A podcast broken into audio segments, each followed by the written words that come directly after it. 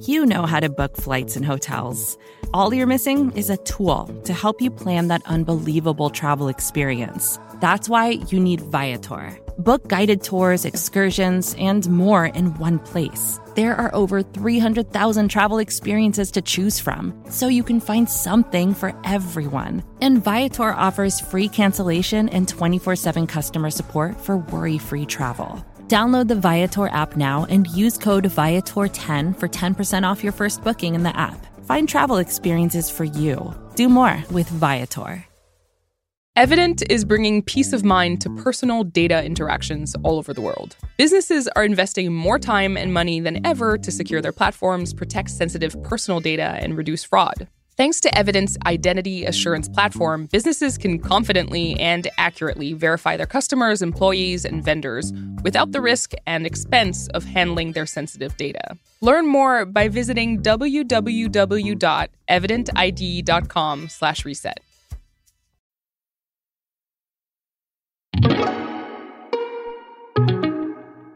Okay, so there was this video floating around on the internet a few weeks ago. Maybe you saw it. Welcome to the Cybertruck unveil. Yeah! Elon Musk is on stage at the product reveal for a new Tesla vehicle. It's an electric pickup called Cybertruck. And Musk tells his head of design, a guy named Franz von Holhausen, to show off how strong the truck's windows are. Uh, Franz, could you try to break this glass, please? So the head of design does what he's told and throws a metal ball at the window on the driver's side. Oh, my fucking God. Well, it shatters. Maybe that was a little too hard. It's kind of funny. The only thing that's funnier is Musk's reaction, because for the rest of the presentation, he keeps looking back at the broken windows like he can't believe what just happened. Let's try that one. Try that one, really? Okay. Yeah. Sure. Oh, man. It didn't go through. That moment ends up overshadowing the truck right. itself, which, regardless of how you might feel about Tesla, is a shame. Because the truck represents one possible path humanity might take in the quest to rid itself of fossil fuels. Today on the show, we're taking a look at why the future of electric vehicles might look like Cybertruck. I'm Ariel Dzemras. This is Reset.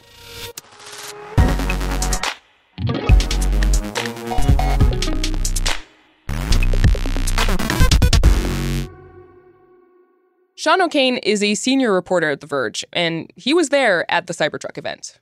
It was pretty highly anticipated. Uh, we all crammed into a room at the Tesla design studio. And, you know, in the run-up to this event, especially about a year ago, Elon Musk started talking about how this pickup truck was going to look like it was straight out of Blade Runner. It was going to be this very cyberpunk design. And so they really leaned into it for this event. There were props from Blade Runner in the parking lot. They had a noodle bar. They asked people to dress up. A noodle bar? Yeah, like, you know, from basically from like from Blade, Blade Runner. Runner yeah. Sure. Um, so it was a whole thing. And that eventually made it almost not surprising Almost not surprising that the truck that he unveiled looked as wild as it did. So I present to you the Cybertruck. Yeah! The truck that came up on stage was this angular, metallic, just wild-looking thing that looks nothing like any other pickup truck on the market right now. That's the Batmobile, man! Are you shitting me?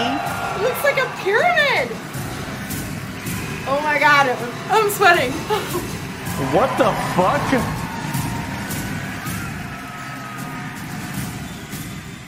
So what happened after the truck came out on stage?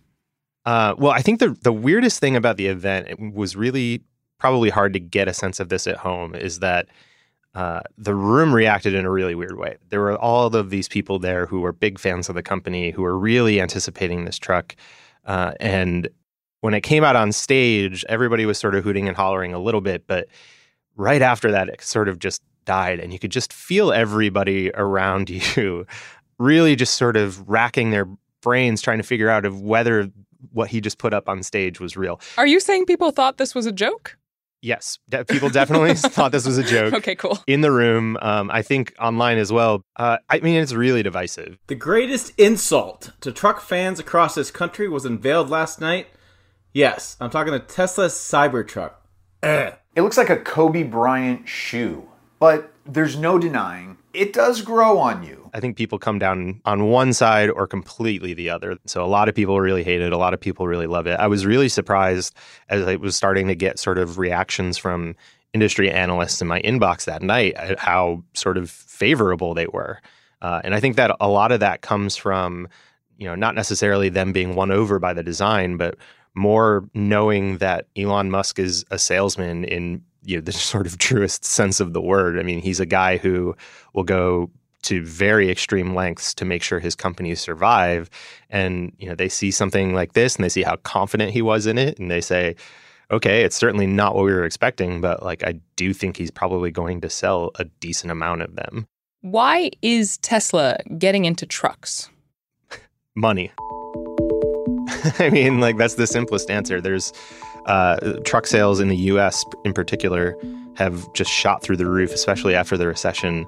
And it's just like, if not the, then one of the fastest growing segments in the automotive market right now.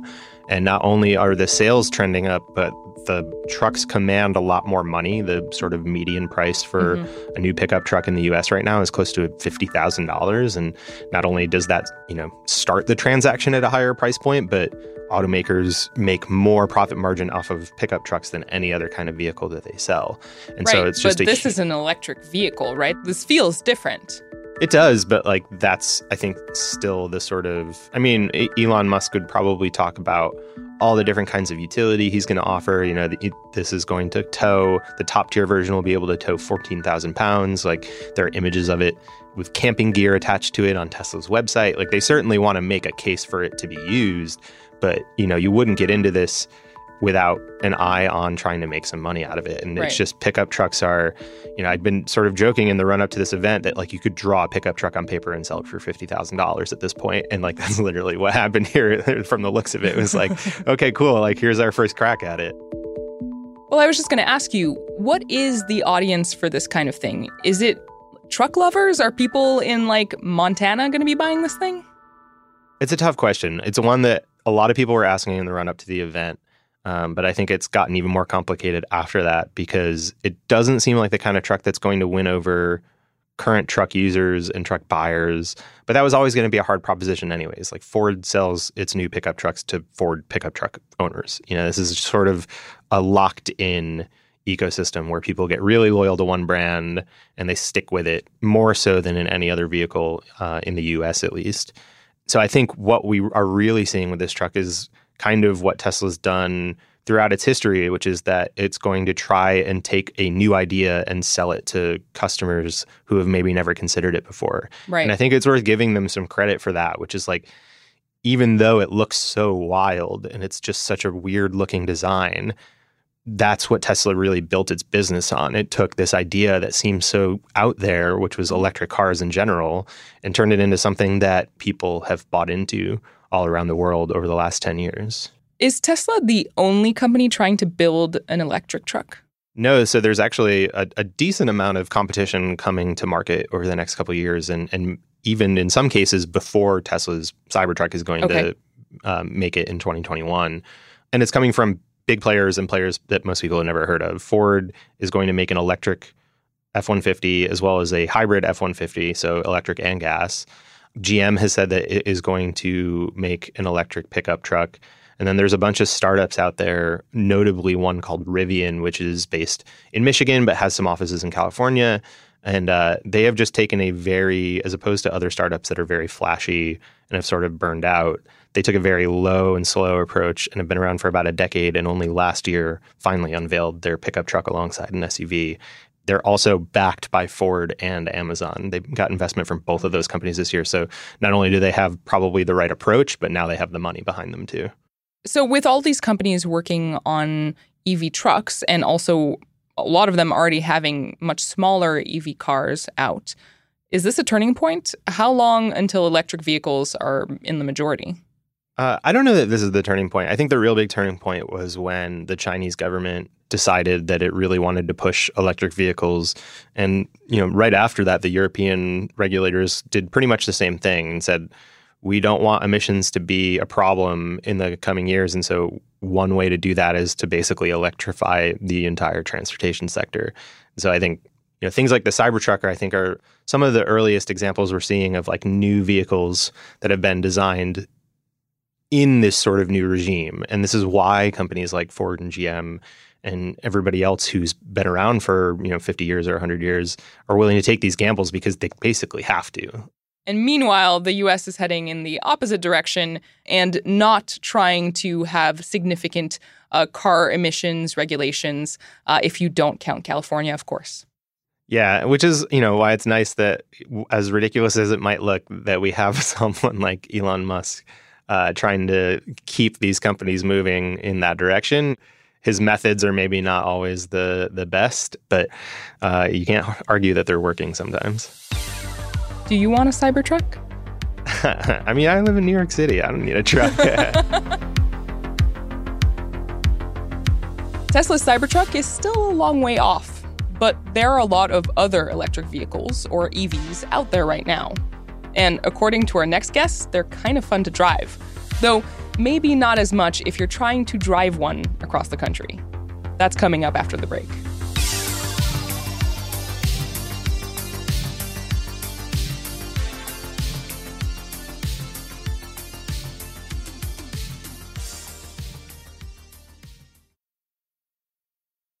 I don't know all that much about hiring trends, but I do know that a lot of my friends end up looking for jobs around the holidays. You know, Thanksgiving just happened. Maybe they're taking stock of their life. You know, they went around the table. Everybody said what they were grateful for. And then turns out they maybe don't have that much to be grateful for because they don't like their jobs. So they're looking for jobs now, which means that if you are the kind of person who needs to hire someone, you could take advantage of that. And the way to do that is to use LinkedIn Jobs. Because hiring the right person takes time, time that you often don't have. And that's why LinkedIn is the best place to post your job. LinkedIn Jobs screens candidates with the hard and soft skills that you're looking for, so you can hire the right person fast. It's no wonder a person is hired every eight seconds with LinkedIn. Find the right person for your business today with LinkedIn Jobs. You can pay what you want and get the first fifty dollars off. Just visit linkedin.com slash reset. Again, that's linkedin.com slash reset to get fifty dollars off for your first job post. Terms and conditions apply.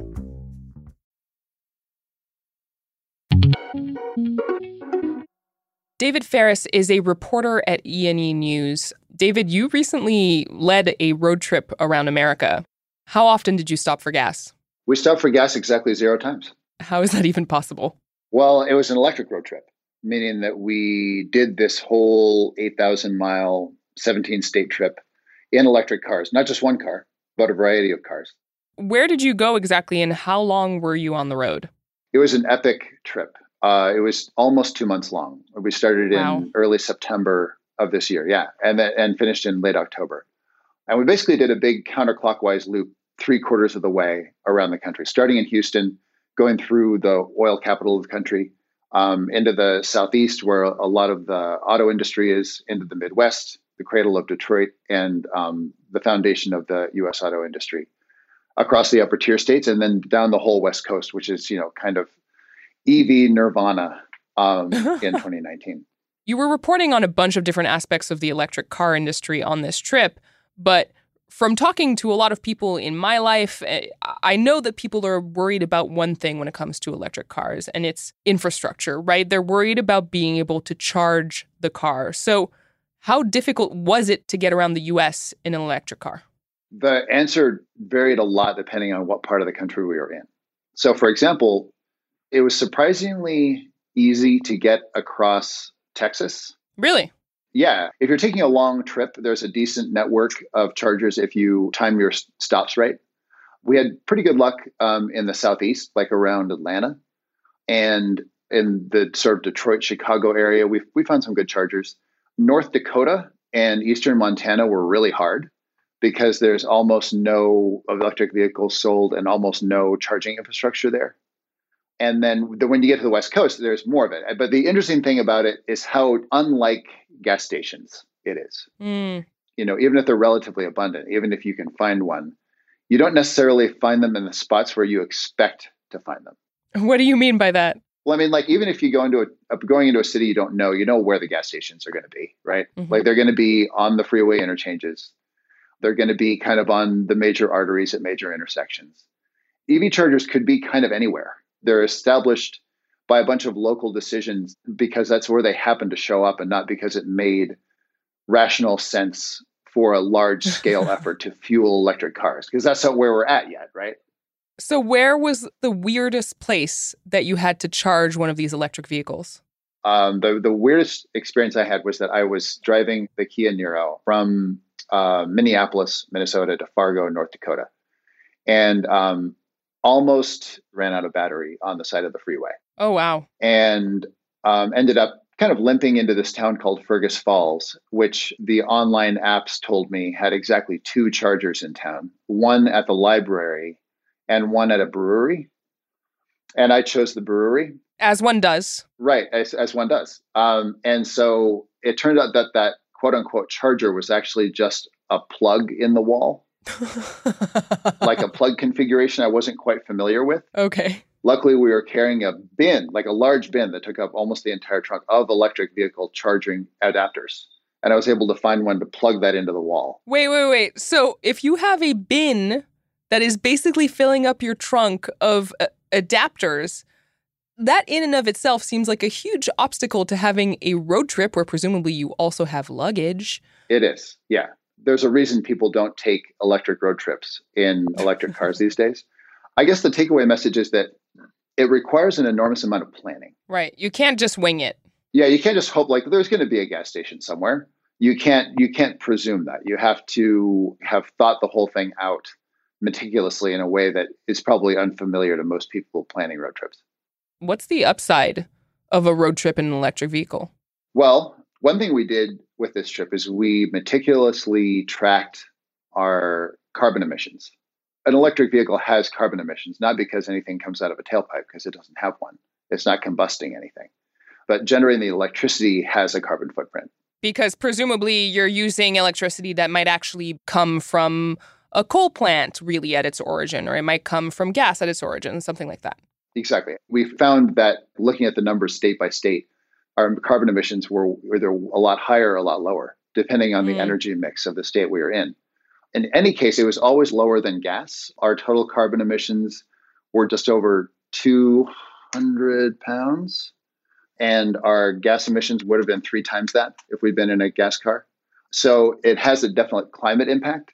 One one interesting thing about electric vehicle chargers is that it's surprising how often they're free. We would go days and days without paying a penny for our fuel. Wow. Okay, that's significant. And then there's the aspect that it's just really fun to drive. Most of the reporters on our trip had not spent much time in electric cars beforehand, and they were all pleased with how fast, how quiet, how fun the ride was. Mm. So this is kind of off topic, but when I was a kid, I tried to get my dad to uh, have his next purchase be an electric vehicle. And his argument is always the same. He always tells me, what about resale? Uh-huh. How do I get to sell this thing where the battery is used? You know, it's just not going to perform well um, on the used car market. What do you think of that? That really is a big question because we simply don't know how much battery life is going to be left in those cars. Uh, we don't know what kind of resale they're going to have. And, and another question just related to that is that we talked to a lot of auto dealers on the trip. And for auto dealers, electric vehicles are a bit of a bitter pill mm. because the maintenance is so low, because the car is so simple that they are likely to make very little money on maintenance, and that's on service. And that's that's where auto dealers traditionally make their money. Right. It's not like you have to go in for an oil change the way you would with a a standard car. Yeah. And so um, so I don't know what's going to make auto dealers excited about electric vehicles. Um, it seems like there's a significant downside for them, and I'm not sure how how automakers are going to get around that. Okay. Well, so car dealers might not be super excited, but you know who will be excited? Who's going to be excited? My dad, because you just proved him right. Okay. Have him listen to this. He can gloat. So I imagine that on this trip, you spoke to a lot of people across the country. What did people think when you told them what you were doing? No, it's interesting. Being political reporters, we tend to see things kind of in red and blue mm-hmm. and expected that we were going to find friendly support when we were in blue states and suspicion and and a little bit of hostility in some red states. Um, what we really found was a lot of curiosity. Mm-hmm. Um, I did have one guy when I was undocking my car in um, Oregon who you know, yelled out to me, you know, "You call that a car?" Um, you know, that was, but that was about the that was about the most hostile. Like I did that, even that wasn't all that hostile. But we encountered a lot of open-mindedness about it. It, it definitely felt like it isn't like people may have strong opinions about Tesla, mm-hmm. but it seems like a lot of people are curious and open-minded to whether they could see themselves in an E V, and they kind of know they know it's happening, and they know it's something they want to know about. What do we know about how Americans view electric vehicles? The polls show that most people can't name one model of electric car. Oh, wow. One of the people we interviewed while we were on the trip in Los Angeles is Chelsea Sexton, who is uh, one of the stars of Who Killed the Electric Car, um, that that mm-hmm. blockbuster um, electric vehicle documentary right. from ways back. She is still in the auto industry. She works as an analyst. She mm-hmm. thinks it's it's very possible that electric cars aren't going to take off the way that a lot of people assume they are. Mm. Um, and she thinks that the automakers actually might be saying with one out of one side of their mouth that the electric cars are coming and on the other side of their mouths, um, doing everything they can to slow down fuel efficiency standards and do other things that would that would prevent them from actually right. reaching the market. One of her points was that automakers generally have sold E Vs the same way that you'd sell spinach. Eat your vegetables. Right, it's your vegetables, but it's not it's not sexy. And so if the automakers decide they want to sell people on electric cars, they will do so. And people will know about them and they will be excited about them. Um, and so I think what we're starting to see now that the actual that the that the models are actually coming out, that Audi, Mercedes, Ford, G M are producing cars that they really want people to buy. We're going to see we're going to start to see the automakers push them more. Um, and I think that's going to drive a lot of awareness.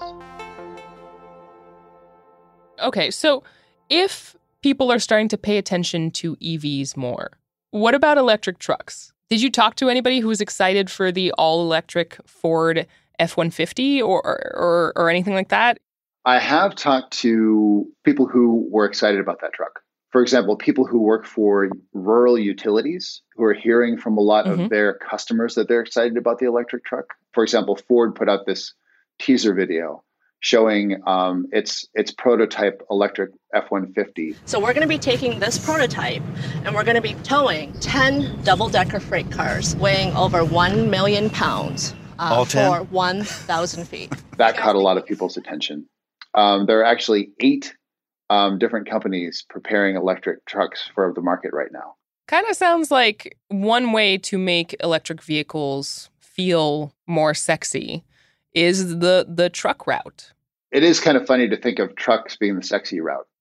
I mean, for some people, that, that really exactly.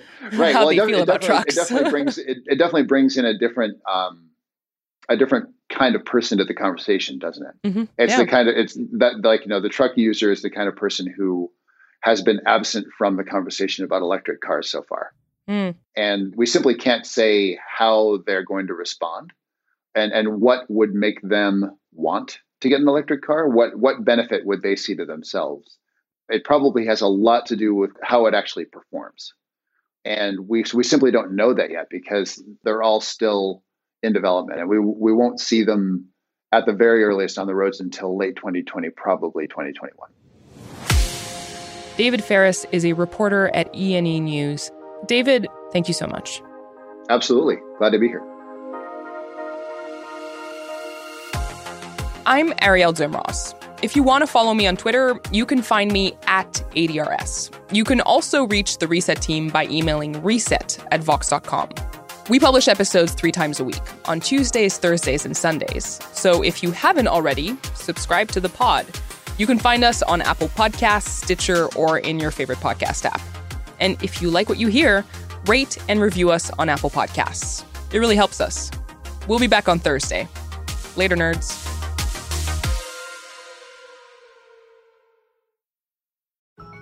Support for this show comes from Vanta, Dealing with loads of spreadsheets, juggling different tools, and having to do manual security checks, it can be a headache to keep up with today's compliance and security programs. Vanta is the trust management platform that wants to simplify things and bring all your trust-building efforts under one roof, making growth smoother for your whole organization.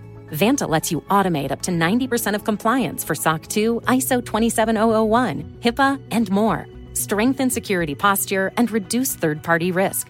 Get one thousand dollars off Vanta when you go to vanta.com slash Vox. That's V-A-N-T-A dot com slash Vox for one thousand dollars off Vanta.